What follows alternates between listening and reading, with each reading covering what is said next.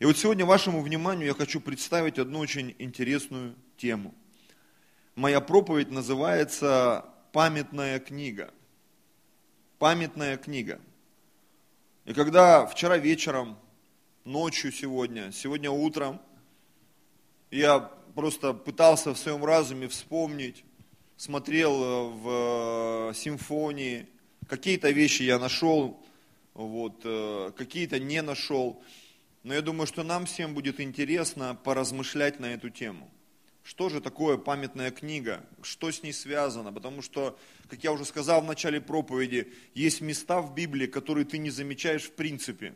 Но проходит какое-то время, и из-за того, что ты становишься более духовным, более внимательным, более чутким, более прозорливым, Бог начинает тебе показывать некие вещи, особенные вещи, которые твою жизнь делают особенной на самом деле – Потому что когда мы смотрим на помазанников или на успешных людей этого мира и думаем, ну чем они отличаются от нас? Почему они такие богатые, или такие помазанные, или такие успешные, или такие спортивные, или такие умные, или такие образованные, продвинутые и так далее, и так далее, и так далее. Что в них такого особенного?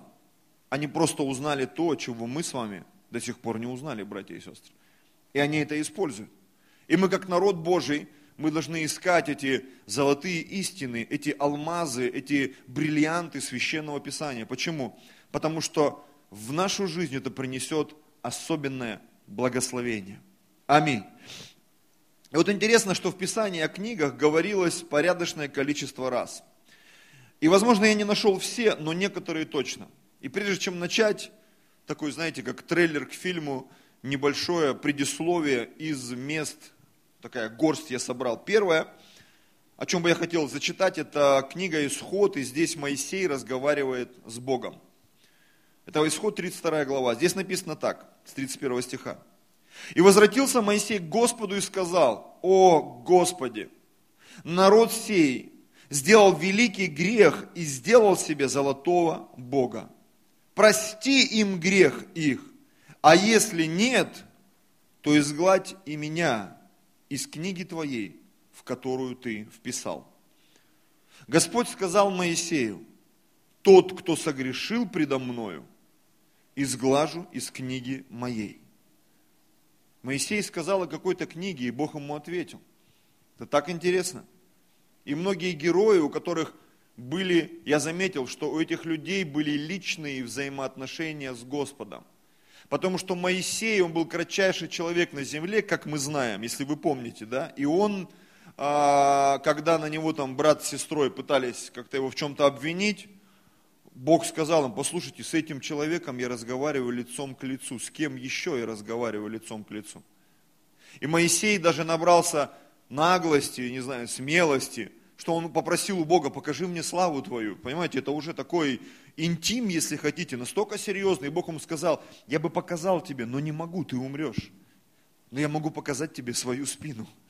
Аллилуйя. Моисей видел спину Бога всемогущего, скажет, что за прикол. Но, видимо, в этом что-то есть. И вот Моисею, у которого были такие глубокие отношения, он говорил о какой-то книге. И Бог ему об этой книге отвечал. Идем дальше. Следующий библейский герой – это Давид – это тоже особенный человек.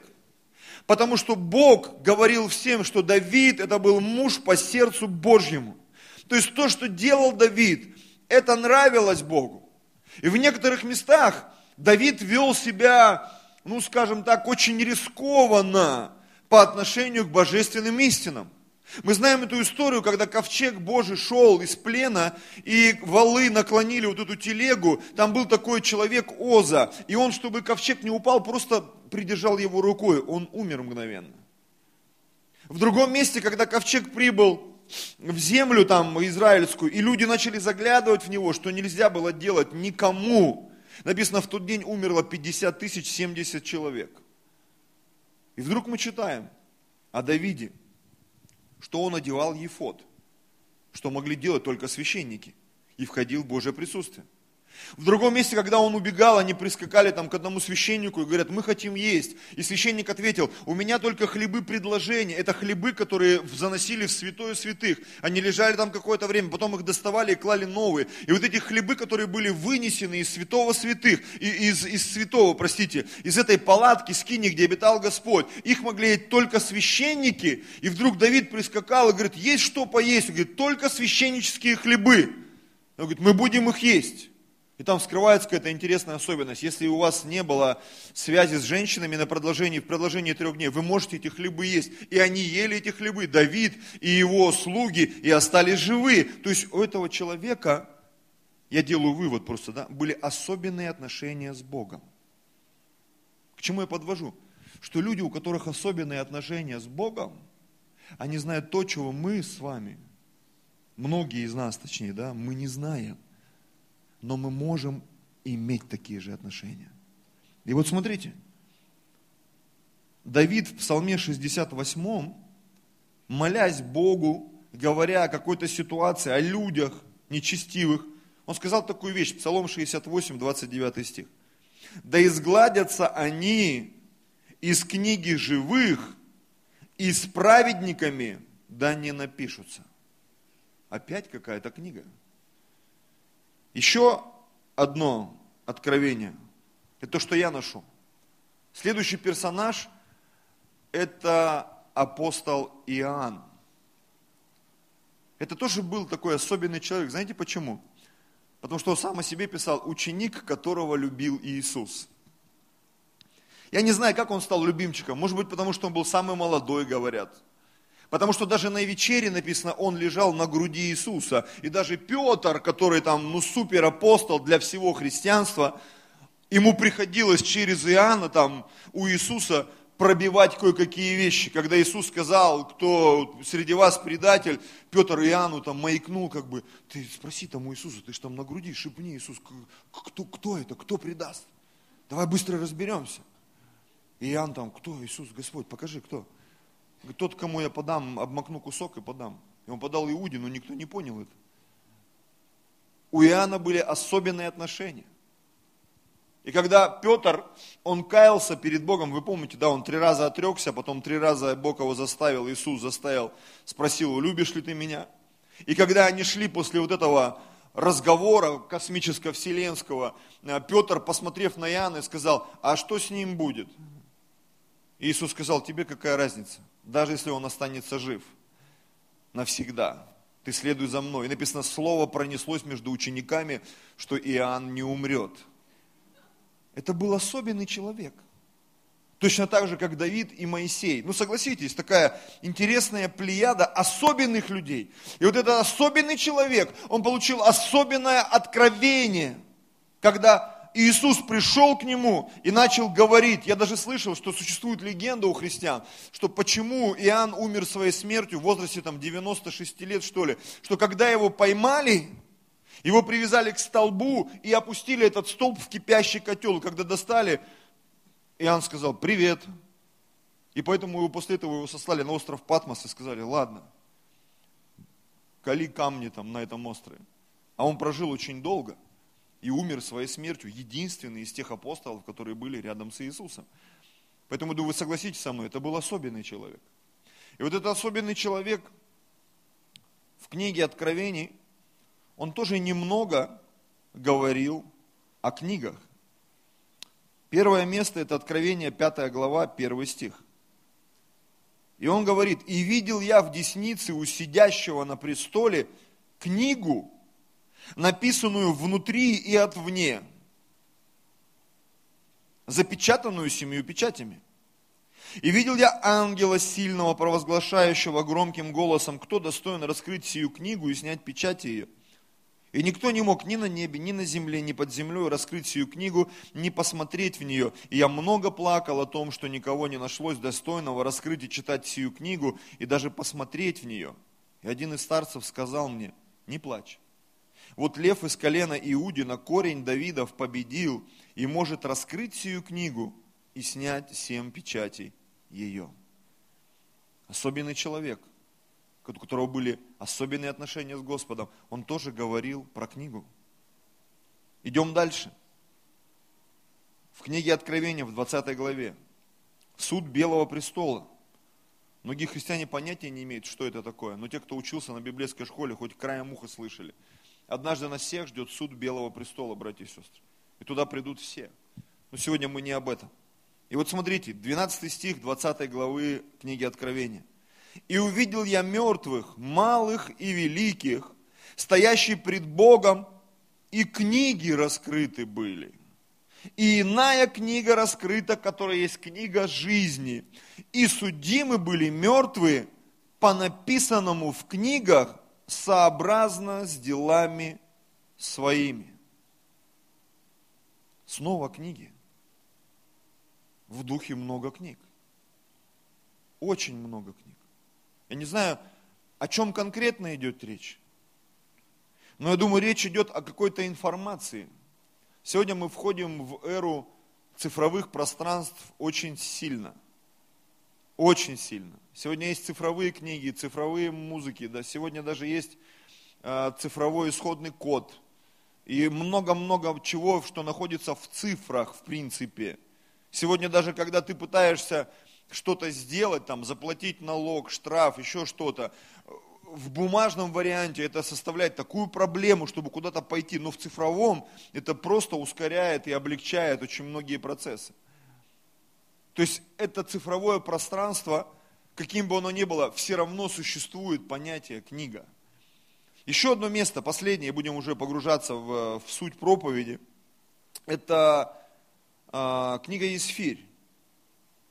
Здесь просто такая небольшая параллель, что подобная практика с книгами была и у земных царей. И вот один из царей, Артаксеркс, у которого было огромное царство, там 68 областей, почти как в России у нас 90 или сколько там субъектов. И вот это Исфир 6 глава 1 стих, здесь говорится, в ту ночь Господь отнял сон от царя, и он велел слуге принести памятную книгу дневных записей. И читали их перед царем. В Библии речь идет о каких-то книгах. И вот сегодня я хочу погрузиться еще в одно место, где речь тоже пойдет о книге. А для этого нам с вами предстоит погрузиться в период на рубеже Ветхого и Нового Заветов. И мы, я думаю, кое-что полезное возьмем для себя, для своей жизни, и как-то по-особенному посмотрим на служение – на нашу позицию духовную, душевную, материальную. Я верю, что все эти откровения, они помогут нам стать сильнее и духовнее. Давайте откроем книгу Малахии, третью главу седьмого стиха. И здесь Господь обращается к своему народу, как Он продолжает делать уже на протяжении тысяч лет. Как и сегодня на этом служении Господь обращается к своему народу. И наша задача научиться слышать, что Дух говорит к церквям. Наша задача научиться ловить э, вот эти духовные волны, чтобы понимать, а чего Бог хочет от моей жизни. А как Бог хочет подкорректировать меня, потому что есть вещи, которые не приносят плода, и их нужно отсечь, позволить Богу, чтобы Он отсек это из моей жизни. А есть вещи, которые приносят плод. И нужно позволить Богу очистить эти сферы моей жизни, чтобы они еще больше приносили плода духовного, душевного, интеллектуального, финансового, материального. Почему? Потому что Бог поставил нас, чтобы мы шли и приносили плод во всяком деле благом, и чтобы плод наш пребывал, братья и сестры. И я сегодня четко осознаю, как пастор, как священник, как муж, как мужчина, просто как человек верующий, что в этом и есть наше призвание и, наверное, счастье в том, чтобы твоя жизнь, она была плодовитой. И причем все это было в божественном присутствии, плодовито Божьими делами, плодовито Божьими плодами, плодовито Божьей верою. Аллилуйя! Это то, чему мы должны научиться. Итак, 3 глава, 7 стих книги Малахи. «Со дней отцов ваших вы отступили от уставов моих и не соблюдаете их. Обратитесь ко мне, и я обращусь к вам, говорит Господь Саваоф. Вы скажете, а как нам обратиться? Знаете, я как человек, который, ну, я люблю учиться, я знаю, что у меня есть дар учителя, и я люблю, когда ты вдруг видишь какие-то конкретные инструкции, шаги, что конкретно делать. Согласись, когда у тебя есть инструкция, ну когда ты хотя бы имеешь хоть какое-то представление, ну двигаться намного легче, намного проще и намного эффективнее. На самом деле. Знаете, когда навигатор, вот мы приехали в Москву 6-7 лет назад, и как раз вот это вот э, все начало развиваться, навигатор, там карты, Google и так далее, и ты не блуждаешь, потому что я вспоминаю, мои друзья с Красноярска говорят, однажды мы несколько часов не могли съехать с Садового кольца. Просто один круг, второй круг. Мы понимаем, что мы проезжаем одни и те же здания. И это было уже не смешно, потому что тогда не было. Были бумажные карты, но это не навигатор которые есть сейчас. Нет, когда вот этих конкретных инструкций, это нужно было ну так напрягаться, чтобы ну, попасть в правильное место, в нужное русло. И очень многие вещи в нашей жизни а, при отсутствии инструкций, они превращаются в невероятную проблему. И вот когда Бог приходит в нашу жизнь, Он как, как творец, как тот, кто создал нашу жизнь, сотворил, у Него есть инструкции для всего. И когда я читаю этот стих 7, я вижу, что здесь Бог предлагает конкретные инструкции, указывая на проблему и на то, как ее решить и что конкретно сделать. Именно в этом стихе. Смотрите, еще раз прочитаем. «Со дней отцов ваших вы отступили от уставов моих и не соблюдаете их». В какой-то момент вдруг что-то замылилось в твоей жизни. Вот даже я, как человек, который практически каждый день читает Библию, когда я готовлюсь к воскресному служению, у меня в голове есть определенные фразы из Библии. Но я знаю, что мне нужно обязательно посмотреть в Библию. Почему? Мне нужно увидеть, как там написано. Потому что в моей голове может быть одна формулировка, а в Библии это совершенно другая формулировка. И когда ты неправильно слышишь, понимаешь, проповедуешь или двигаешься, из-за того, что в твоей голове неправильная формулировка, ты отступил от уставов, скорее всего, ты не выполнишь эти уставы. Скорее всего, твоя молитва, твое действие, оно может оказаться ошибочным. Я не говорю, что мы должны быть совершенны во всем, но даже к царям Бог писал, к тому же Иисусу Навину, да не отходит сия книга от уст твоих, но поучайся день и ночь. Зачем? Ты будешь благоуспешен во всех делах твоих. Если, вы, если мы хотим быть благоуспешными, братья и сестры, чтобы наша церковь росла, чтобы мы были богатыми на всякое доброе дело, мы должны привести в порядок свою жизнь, свои финансы, свою молитвенную жизнь, чтение слова, общение со своей женой, с супругом, с детьми, с братьями и сестрами. Почему? Потому что когда мы приведем это все в божественный порядок, наступит момент наслаждения этой жизнью, братья и сестры. Аминь. Потому что, когда мы погружаемся в хаос, потом очень сложно за всем следить и контролировать. Это так и есть.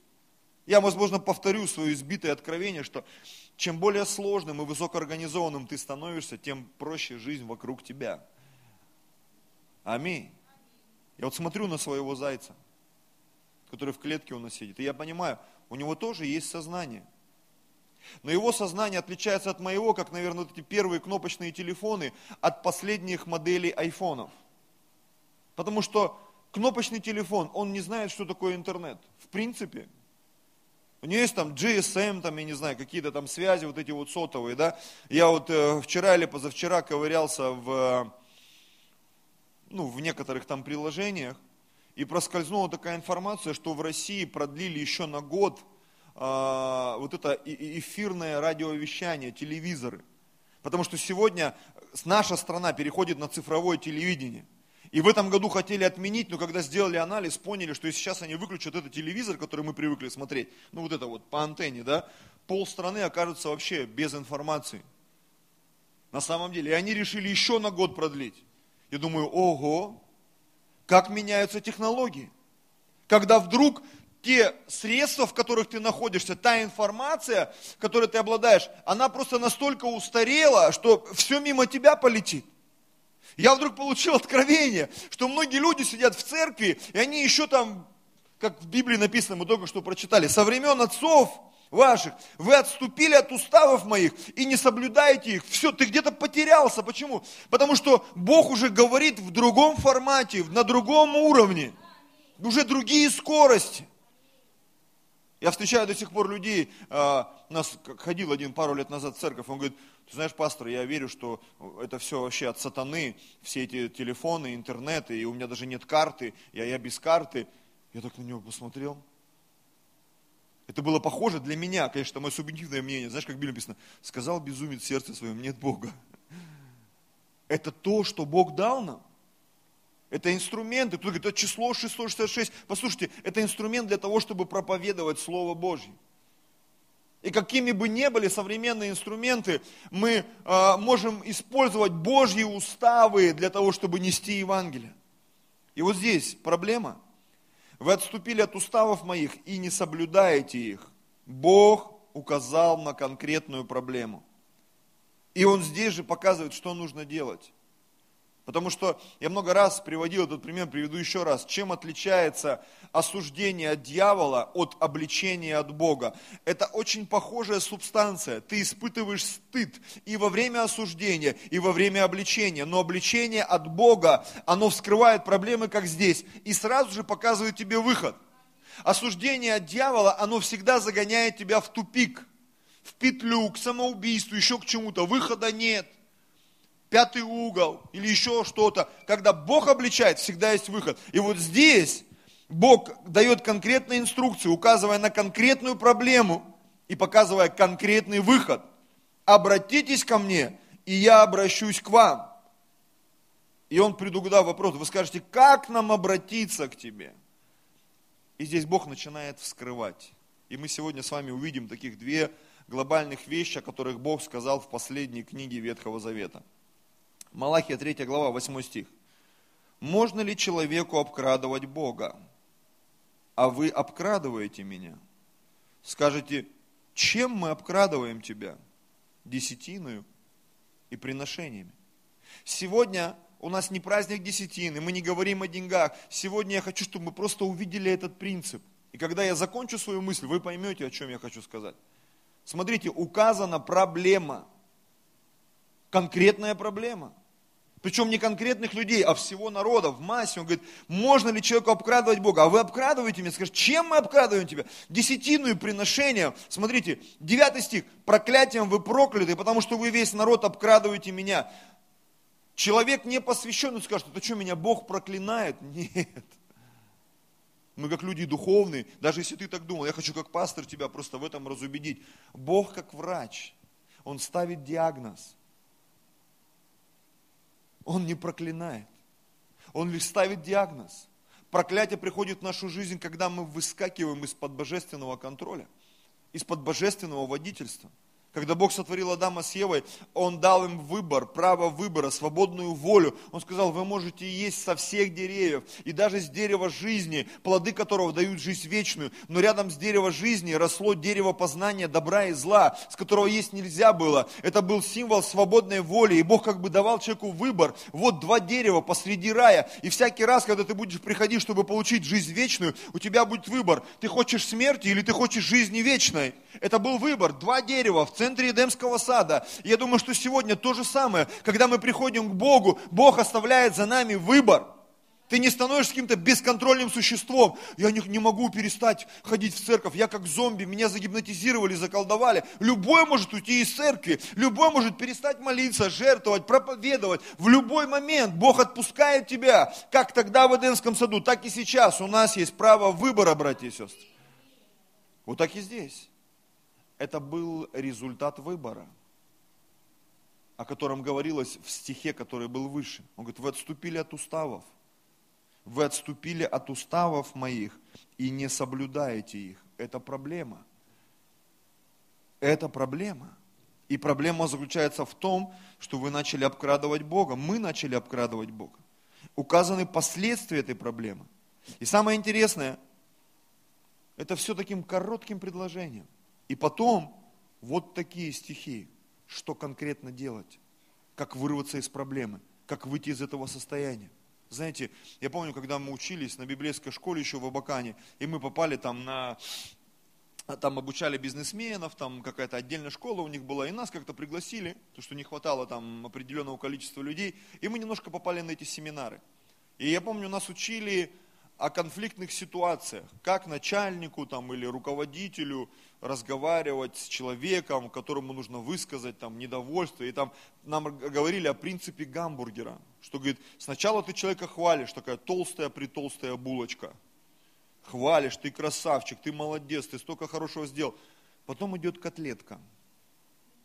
То есть конкретно о проблеме. Но вот есть на что обратить внимание. И потом снова булочка. Ну уж простите за такой простой пример какой-то детский, да, но на меня это тогда подействовало. И вот когда я смотрю в это место, я вижу тот же самый принцип. Бог нас обожает, Он любит, но Он не может не сказать о проблемах. Поэтому Он о них говорит. Вы слушай, у тебя проблема, но я знаю выход. Да, ты, ты попадаешь в проклятие, как бы жестко это ни звучало, но это нужно было кому-то услышать. Но я знаю выход, говорит Господь. И вот смотрите, 10 стих. Принесите все десятины в дом хранилища. Скажешь, зачем? Вот тебе, чтобы в доме моем была пища. А в чем смысл? И хотя бы в этом испытайте меня, говорит Господь Саваоф. Не открою ли я для вас отверстий небесных, не изолью ли на вас благословение до избытка? Что я вижу в этом стихе? Даны четкие, конкретные, приконкретные инструкции, что конкретно делать. Конкретно надо молиться, конкретно нужно читать Библию, конкретно нужно проповедовать Евангелие, конкретно нужно приносить десятину, конкретно нужно приносить, приносить приношения, конкретно жены должны почитать своих мужей, конкретно мужья должны любить своих жен, конкретно народ должен почитать священников, конкретно священники должны заботиться о пастве своей. В Библии так много конкретики, братья и сестры. И меня порой удивляет, когда люди, ну я не знаю, что-то я читаю, что понять не могу, что со мной происходит. Побольше конкретики, брат мой, сестра. Я знаю, что многие люди конкретные, которые любят конкретику, да, они как зануды выглядят. Наверное, я один из них.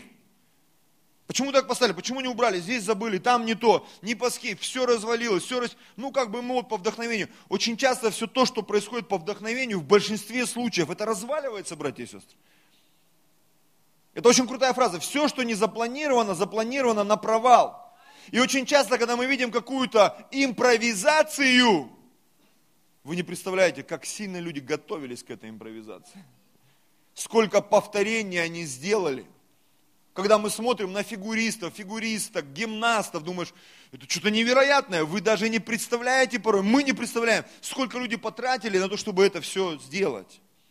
Я вспоминаю, как пастор Алексей однажды рассказывал забавную историю. Он говорит, когда мы были в баптистской церкви, да, не было явленного проявления Духа Святого. Потому что когда ты харизмат, э, пятидесятник, ты можешь помолиться, и тебя понесло в помазании. Там, говорит, это сложно все. И вот однажды, говорит, я вышел, и прямо посреди проповеди я говорил о любви Божией, о братолюбии, говорит, я просто забыл проповедь. Ну, так бывает нет помазания и пересохло не только в горле, но и в мозгах. Такое бывает, знаешь. И ты... И он, говорит, сказал, давайте помолимся, чтобы нам всем не пойти в ад, и закончил собрание. И поскольку это была баптистская церковь, его сразу старшие братья, что это ты, Леша, людей адом пугаешь? А он говорит, простите, братья, я просто проповедь забыл. Все банально. Тупо забыл проповедь. Нам нужно помазание. Нам нужны инструкции. Аллилуйя.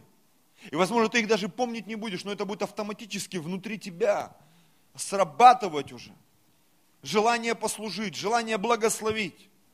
Если ты научен этим вещам. Это очень важно, братья и сестры.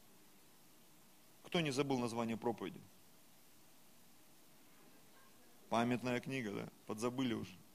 Мы сегодня говорим о памятной книге книга, которая у Бога, и она памятная. Чтобы помнить.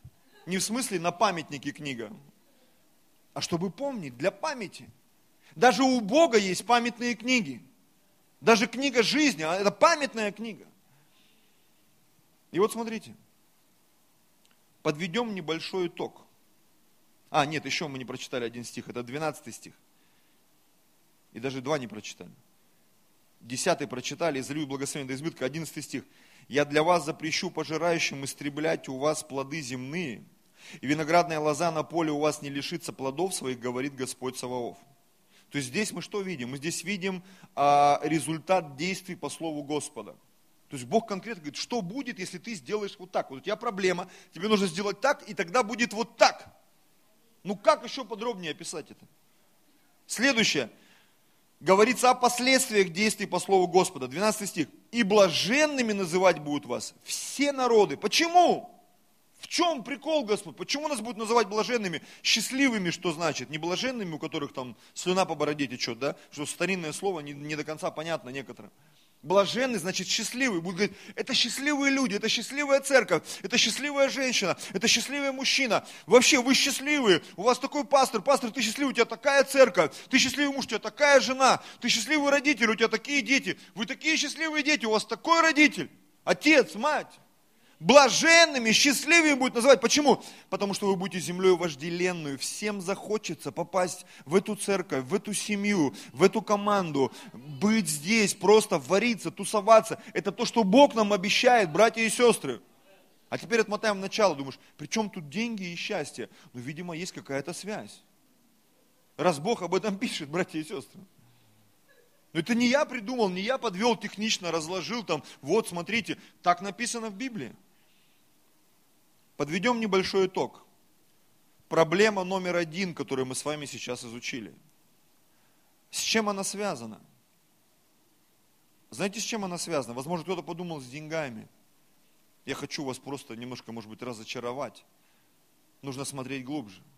Эта проблема связана с поклонением Богу и с благополучием, а конкретно материальным благополучием.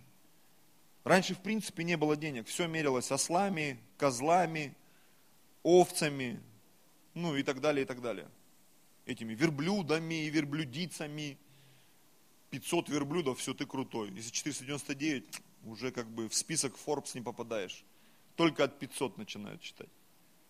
Итак, проблема номер один она связана с поклонением Богу и благополучием. А, я себе сделал, уж простите сегодня там пункты, подпункты, ну для себя, от души и для вас. А, во-первых, благополучием Царства Божьего, а конкретно посольство этого царства в виде храма или церкви в Новом Завете на земле.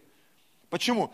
Там, помните, было написано, принесите все десятины, чтобы в доме моем была пища. То есть Бог заинтересован в, конкретно в материальном благополучии своего посольства, потому что Его царство на небесах, но здесь на земле есть посольство. В чем оно заключается? Ветхий Завет – это Скиния, это храм, это э, Израиль. Сегодня в Новом Завете это церковь церковь, которая на земле, и церкви поместные. Вот эта церковь, новое поколение, Москва, там, не знаю, Слово жизни, Благая весть, еще какие-то церкви, конкретные поместные церкви. Вот вот эта проблема, еще раз повторю, да, она связана с поклонением и с благополучием материальным. Во-первых, церкви конкретной, во-вторых, конкретно народа Божьего. Как народа, в общем, да, и в частности каждого человека персонально. То есть Бог, видя эту проблему, Он заботится о церкви в целом, в принципе, и о каждом человеке персонально. Он, он обращает на это внимание. Он говорит, проклятие пришло куда? В храм, потому что в храме ничего нет, нет жертвы, нет поклонения, люди приходят, ворота забиты, служения нет, людям негде покаяться, освободиться, исцелиться, обновиться. Из-за этого страдает народ. Каждый человек персонально. Поэтому Бог заинтересован в том, чтобы решить вот эту проблему, которая связана с поклонением Богу и благополучием Царства Божьего и конкретно народа Божьего. Идем дальше. 13 стих. Ко второй проблеме переходим. Дерзостны предо мною слова ваши, говорит Господь. Вы скажете, а, а что мы говорим против тебя? А вы говорите, тщетно служение Богу, и что пользы, что мы соблюдали постановление Его, и ходили в печальной одежде пред лицом Господа Саваофа. И ныне мы считаем надменных счастливыми, лучше устраивают себя делающие беззаконие, и хотя искушают Бога, но остаются целы. Бог цитирует слова каких-то людей. И здесь скрывается еще одна проблема, более глубокая и более скрытая – если там речь конкретно идет о финансах, это напрямую связано с своим материальным благополучием, с благополучием церкви, с благополучием. Там, вот мы сейчас ищем, искали вчера, позавчера, все эти дни э, место для молитвенного марафона. И нам в одном месте отказали, в другом там такую цену предложили, там нужно бы заплатить там почти 30 тысяч, там, представляете, ну это большая сумма даже для Москвы. Я понимаю, это не подходит. И мы там еще одно место, вот мы нашли место, где мы будем молиться, собираться, где будет молитвенный марафон. И ты понимаешь, что чтобы церкви куда-то двинуться, ну без денег это невозможно в принципе. Ну согласитесь. Это невозможно, что здесь по сумме мы не попадаем. За 7 дней это нужно такую сумму заплатить по аренде этого зала. И, возможно, будем мешать другим людям, потому что мы будем же молиться, кричать, стенать, искать Божьего присутствия. То есть нужно учитывать все. Фактор изоляции, фактор финансовый. То есть это напрямую зависит, ну, благополучие церкви, возможность служить, проводить семинары, библейскую школу, молитвенные марафоны, служение там СОЗа, освобождение. Это тоже связано. Потому что э, даже служение СОЗа, да, говорят, а что там вы деньги берете, не берете. Но чтобы даже провести служение СОЗа, нужно найти где-то помещение, за которое нужно заплатить. И когда человек пришел, а что, разве в церкви не должно быть все бесплатно? Да не вопрос, все будет бесплатно, если у церкви будет место, в котором она может сделать это служение. А если этого служения нет, нужны финансы. Ну, как бы глупо, как бы это ни звучало, но это так, братья и сестры. И любое другое служение, возьми, любое, Любое бизнес-служение, духовное служение, просто там, даже просто жить в семье где-то надо, за все отвечает серебро и золото. Как ни крути, благополучие это такая тема, с которой ты просто не спрыгнешь. Аллилуйя. Итак, Бог показывает на тех людей, кто мыслит и поступает неправильно. Если первая проблема, она связана с благополучием, вторая проблема – она связана с тем, что происходит в нашем сердце. Как сильно мы готовы служить. Бог это видит. Бог видит различия в служениях. Я вам больше скажу, Бог видит различия в жертвах.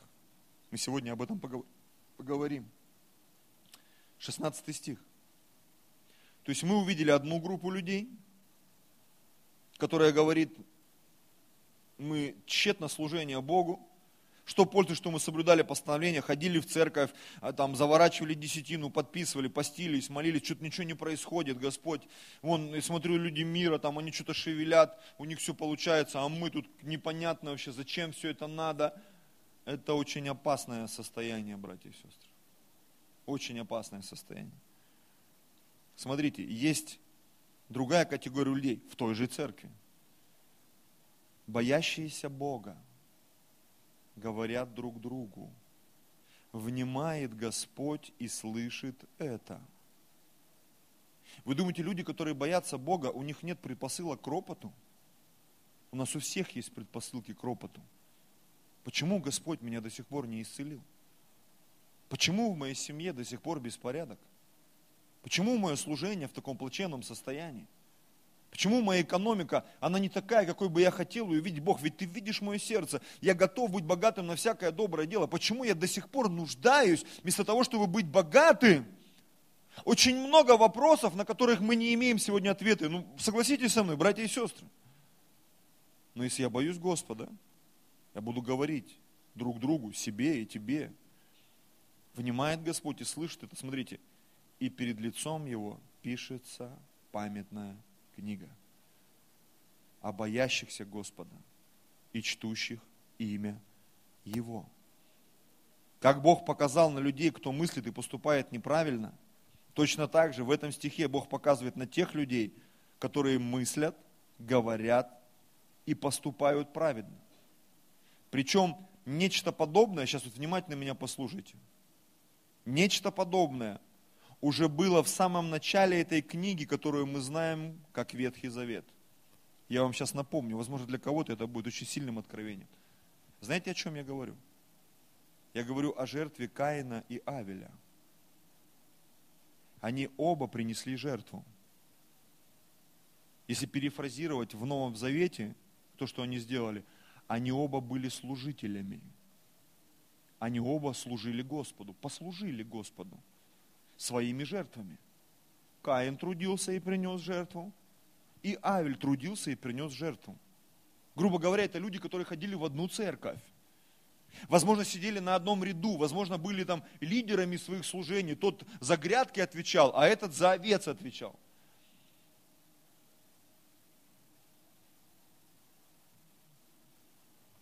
Оба принесли жертву, но на одну Бог презрел, а на другую нет. Одно служение Бог принял, а другое служение Он не принял. Скажешь, как такое может быть? Потому что Бог смотрит в сердце. Потому что кто-то служит и ропщет. ну зачем я вообще служу? Зачем я пощусь? Зачем эти десятины? Зачем эта ерунда? Вообще, что мы делаем? А другие говорят, э, слушай, прекрати. Не говори таких вещей. В Новом Завете эта тема имеет место быть в послании к римлянам в 12 главе. Я прочитаю, это первый стих. Итак, умоляю вас, братья, милосердием Божьим, представьте тела ваши в жертву живую, святую, благоугодную для разумного служения вашего. Опачки. Мы уже не в Ветхом Завете, братья и сестры. Мы уже в Новом Завете. И Новый Завет, он говорит о жертве, о служении как жертве. Он говорит, представьте тела ваши в жертву святую, благоугодную. И вот смотрите, если мы говорим о жертве, жертва какая? Живая, раз. Святая, два. И какая еще? Благоугодная. Каин принес жертву, и Авель принес жертву. И Бог по какой-то причине, Он не принял жертву Каина. Ну, давайте просто включим мозги. Почему? Она была неблагоугодная. Он там что-то служил. В сердце была проблема. Проблема была не в жертве, в сердце. Скажешь, это, это не так. Прочитайте, сегодня придете домой, прочитайте. Потому что Бог после этого, Он пришел к Каину и сказал, послушай, Каин, если делаешь доброе, то не поднимаешь ли лица. А если не так, то грех у дверей лежит. Он видел, что было в сердце Каина, что его жертва была неблагоугодная. И он попадал под категорию людей, которых мы читаем в Малахии, чьи слова были дерзостные, с ропотом, и Бог это видел. И потом, когда они пришли, оп, жертва Каина была принята, его служение было принято, а служение, Авеля, простите, а служение Каина не было принято. И Каин, он опечалился, огорчился. И Бог сразу пришел к нему и показал, послушай, в твоем сердце проблема, потому что если делаешь доброе, не поднимаешь лица, а написано, у него поникло лицо, он огорчился. Это был конкретный показатель, что в его сердце была проблема, был ропот, было неуважение к Богу, к его жертвам.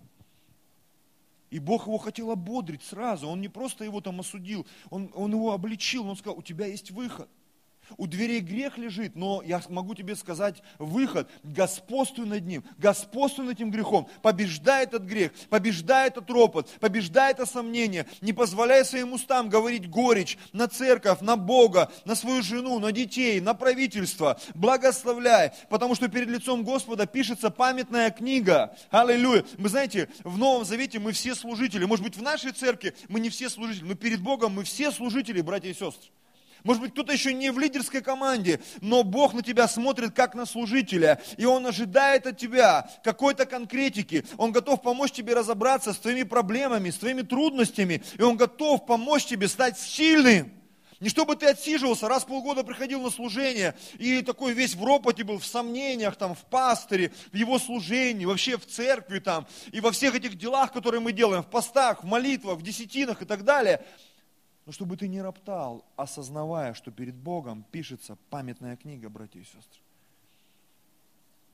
Это очень важное откровение. Надеюсь, что вы смогли его поймать. Жертва живая, святая и благоугодная. Возвращаемся в Малахию, 17 стих. Давайте чуть в сторону шагнем. Немножко жести, да? Иногда бывает крайность, она помогает более резко увидеть. Знаете, такая резкость навести нужно, фокус. Это притчи 15 глава, притчи 21 глава и притчи 28 глава. Притчи 15.8. Смотрите. Я просто хочу уже, знаете, как вот добить убитого дьявола. Жертва нечестивых – мерзость пред Господом, а молитва праведных благоугодна Ему. Так что, Каин нечестивым был? В его сердце было нечестие. Он позволил ему прийти. Точно так же, как Люцифер, который родил внутри себя ложь.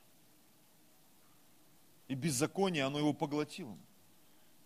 Притча 21-27. Жертва нечестивых – мерзость, особенно когда с лукавством приносят ее. Притча 28 глава, 9 стих. Кто уклоняет, отклоняет ухо свое от слушания закона. Мы сегодня несколько стихов об этом сказали. Вы отступили от уставов моих и не исполняете их. Помните, с чего мы начали? И вот последствия. Кто отклоняет ухо свое от слышания закона, того и молитва мерзость. Представь себе. В какой-то момент вдруг ты начинаешь делать, я, мы начинаем делать что-то не то. Почему? Потому что в какой-то момент мы просто уклонились, просто уклонились, чуть-чуть уклонились, чуть-чуть уклонились. Почему так важно пребывать в Писании, пребывать в общении? Написано, один упадет, другой его поднимут, поднимет. Ты чуть-чуть, тебя закидало, заболтало на трассе, тебя хоп, поддержит сразу. Эй, братан, ты что, сестра? Тебя куда понесло? На домашках, у нас последняя домашка была такая, там искры аж летели. Я люблю такие домашки. Чха, где? Ха, друг на друга там братья. Кинжалов еще не хватало.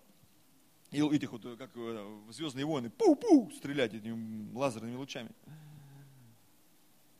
И когда ты говоришь, знаешь, эти вот всякие мнения и так далее, это все выскакивает.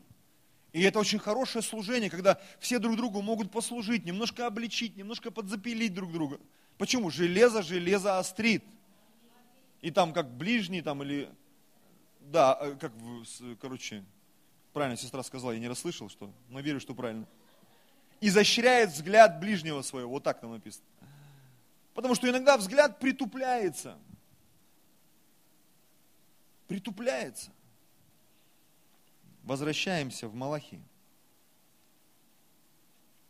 17 стих и они будут моими, говорит Господь, собственностью моей в тот день, который я соделаю. И буду миловать их, как милует человек сына своего, служащего ему. Бог, Он указывает, что ждет тех людей, которые почитают Его законы. У Бога всегда есть конечный результат, и Он готов им поделиться. Даже сама Библия есть начало и конец человечества. Как было – а мы на самом деле не знаем, как было, а остается только верить, что было именно так. И в конце, как будет, тоже никто не знает, действительно так будет или нет. Остается только верить, что будет именно так. А если мы верим, мы должны поступать. И вот смотрите, 18 стих. И тогда снова увидите различие между праведником и нечестивым, между служащим Богу и не служащим Ему. Со всей любовью к церкви, братья и сестры. Я просто как пастор, как учитель, иногда такие вещи вижу, они меня самого пугают. Знаете, что я увидел? Я увидел конкретные параллели здесь. Смотрите, очень интересные параллели. Служащий Богу – это праведник, а не служащий нечестивый. Прикинь. Так Писание говорит кто разумеет делать добро и не делает, грех тому – это Новый Завет. Это не Ветхий Завет, Новый Завет. Я сейчас не загоняю куда-то нас всех там в стойло. Я лишь хочу, чтобы мы начали размышлять. Господь, что происходит в моем сердце? Почему в моей жизни э, или нет благополучия, или я не на таком уровне, на котором оно должно быть? Почему мое служение в таком состоянии? Вот сегодня мы увидели две проблемы, о которых Бог просто конкретные вещи нам сказал. Потому что первая проблема, я повторюсь, она связана с благополучием, во-первых, церкви, во-вторых, народа Божьего. В общем и в частности персонально каждого человека. Вторая проблема, о которой мы только что с вами прочитали, она связана с нашим служением, а точнее с нашим отношением к этому служению – даже на примере Каина и Авеля. Они ведь оба служили Господу, но жертва и служение одного были приняты, а жертва и служение другого были отвергнуты. Потому что в его сердце была проблема. И вот Бог говорит в конце этой книги, на рубеже Нового, Ветхого и Нового Заветов. Он говорит, наступит такое время, когда мы все будем видеть эту разницу. Я думаю, как вот Каин и Авель, они жили.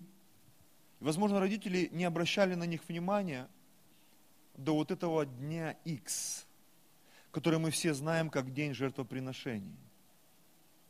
Когда они предстали пред лицом Божьим, и вдруг, как гром среди ясного неба, Каин был первенцем. Вообще, у нас у многих ассоциация Каин, что-то страшное. Почитайте Библию, написано, Каин – это человек от Господа. Когда он родился, ему дали имя «человек от Господа». Это очень правильное имя. Каин – человек от Господа. Но то, что он делал, и то, что было после него – из-за ропота в его сердце, из-за греха, который лежал у его дверей. Это извратило его жизнь, его служение. И Бог, зная, что грех, который внутри него, он прогрессирует, он сказал, я сделаю знамение, чтобы к тебе никто не прикасался, потому что Каин в этой боли, в горечи, он сказал, я пойду от лица твоего, и первый, кто встретит меня, убьет. То есть он был настроен в своем нечестии что-то сделать, чтобы его убили. И Бог говорит, я не позволю этому произойти, чтобы та зараза, которую ты впустил в свое сердце, этот горький корень, он распространился. Но это все-таки произошло. Потому что когда мы читаем, там прошло несколько поколений, там 5, 6 или 7, и там появился такой персонаж Ламех, первый двоеженец библейский, у него было две жены Ада и Цила – и вот он их собрал однажды и сказал им, говорит, если Господь сказал Каину, что тому, кто убьет Каина, отомстится в семь раз, то тому, кто убьет меня, его пра-пра-пра-правнука, отомстится до седьмижды 70 раз, то есть в 490 раз. И это меня наводит на мысль, что грех, который был в Каине, в его родословии, он прогрессировал просто сумасшедшей геометрической прогрессией что буквально через семь поколений вот это нечестие, это отвержение Божьих принципов, этот негатив, он умножался просто с космической силой. Вот откуда лжеучение, вот откуда ереси, вот откуда безумие. Потому что горький корень, о котором говорит Писание, он распространяется даже в церкви, братья и сестры. Даже среди святых и помазанных людей – как дьявол, который согрешил внутри, но это нечестие выплеснулось и обольстило треть ангелов на небе. Он увлек, написано, треть ангелов за собой. Треть небес он увлек за собой. Хотя он был помазанным херувимом. Печать совершенства, мудрости, красоты, созданным для того, чтобы осенять, ходить среди огнистых камней. Это была такая привилегированная позиция – но то нечестие, которое было в его сердце, оно разрушило все. Это то, о чем мы должны думать, братья и сестры, в году уходящем и в году грядущем. Кто я как муж? Кто я как жена? Кто я как мужчина, как женщина? Кто я как брат-сестра, как член церкви? Я стою в позицию ропота, или я стою в позицию э, человека, боящегося перед Господом, чье имя, о котором пишется памятная книга – о том, что мы делаем, о том, как мы проходим трудности, о том, как мы побеждаем нечестие в своей жизни. Аллилуйя. Это очень важно. Почему? Из этого строится наша жизнь. Пожалуйста, музыканты, можете подняться. Вот из этого, из повседневного отношения к проблемам, к бедам, строится наша жизнь, братья и сестры. На самом деле. Я бы хотел закончить таким неким девизом, что ли, на 2019 год. Кем мы должны стать, братья и сестры? К чему мы должны стремиться? И вообще, как Бог смотрит на нас? 1 Петра, 2 глава, 9 стих. Но вы, вы, все, кто сидит в этом зале, всех, возможно, кого нет с нами сегодня, но они являются частью нашей церкви, род избранный, царственное священство, народ святой, люди, взятые в удел. дабы возвещать совершенство призвавшего вас из тьмы в чудный свой свет. Я когда сегодня сидел, поднялся на третий этаж, думаю, еще немножко поготовлюсь. Мне так нравится, когда служение, музыка, Бог начинает что-то показывать. И мне Бог взял и весь этот стих просто разложил на, на пять пунктов. Я думаю, что это будет какая-то моя проповедь, следующая там или какая-то. Мы будем говорить об избрании, будем говорить о царственном священстве, будем говорить о том, что мы народ святой. Аллилуйя. Когда Бог приводит в порядок народ, общую массу, вне зависимости от того, кем ты являешься, люди, взятые в удел – то есть, когда человек говорит люди, он уже не говорит конкретно царь ты или священник или простой человек. Мы люди, взятые его делом. И конкретно о нашей миссии. О том, что мы призваны возвещать его совершенство. Мы не призваны пугать этот народ. Кошмарить этот народ. Церковь не призвана к этому. Церковь это кошмар вообще. Смотри, христиане, валим отсюда. Да? Церковь призвана возвещать совершенство. Это то, к чему мы призваны. Но нам стоит разобраться с тем, о чем мы сегодня говорили. Памятная книга. В нее записывается, что мы делаем, что мы делали и что будем делать. И однажды, когда мы придем, я бы хотел, чтобы те книги, которые были раскрыты, да, чтобы моя книга не раскрылась чтобы ее выкинули и сожгли. Чтобы раскрылась книга жизни обо мне. Я не хочу, чтобы вот те книжечки открылись. Написано, и люди будут судимы сообразно делам своим. Я говорю, Господи, избавь меня от этой книжечки. Пусть вот мое имя будет записано в книгу жизни. Почему, если вы заметили, почти над каждым человеком, с которым мы молимся здесь, я провозглашаю, еще одно имя записано в книгу жизни. Я как бы напоминаю Господу, что Господь, если человек кается, его имя должно быть записано в книгу жизни. Потому что там еще одно место, которое я не прочитал, написано, и все, кто не записаны в книгу жизни, были брошены в озеро Огненное. Все, кто не записаны в книгу жизни, были брошены в озеро Огненное. Это смерть вторая написана. Есть первая смерть, которую многие боятся здесь на земле когда наш дух, он выходит из тела. Жизнь продолжается в духовном мире. Но Писание говорит, есть смерть вторая, озеро огненное, когда и нематериальная субстанция, она будет уничтожена. Там написано, во веки веков будет мучение, какая-то переплавка, я не знаю, что это, что-то страшное. Это смерть вторая, Писание говорит. И она напрямую зависит от того, записано твое имя в книгу жизни или нет. Пусть наши имена будут записаны в книгу жизни, братья и сестры, и никогда из нее не изгладятся. Это то, чего мне как пастору хочется пожелать всем нам, братья и сестры, в году уходящем, в году грядущем. Пусть ваши имена, наши имена никогда не изгладятся из этой книги. Пусть в памятной книге будет записано все то хорошее, как мы боялись и почитали нашего Господа. Давайте склоним наши головы.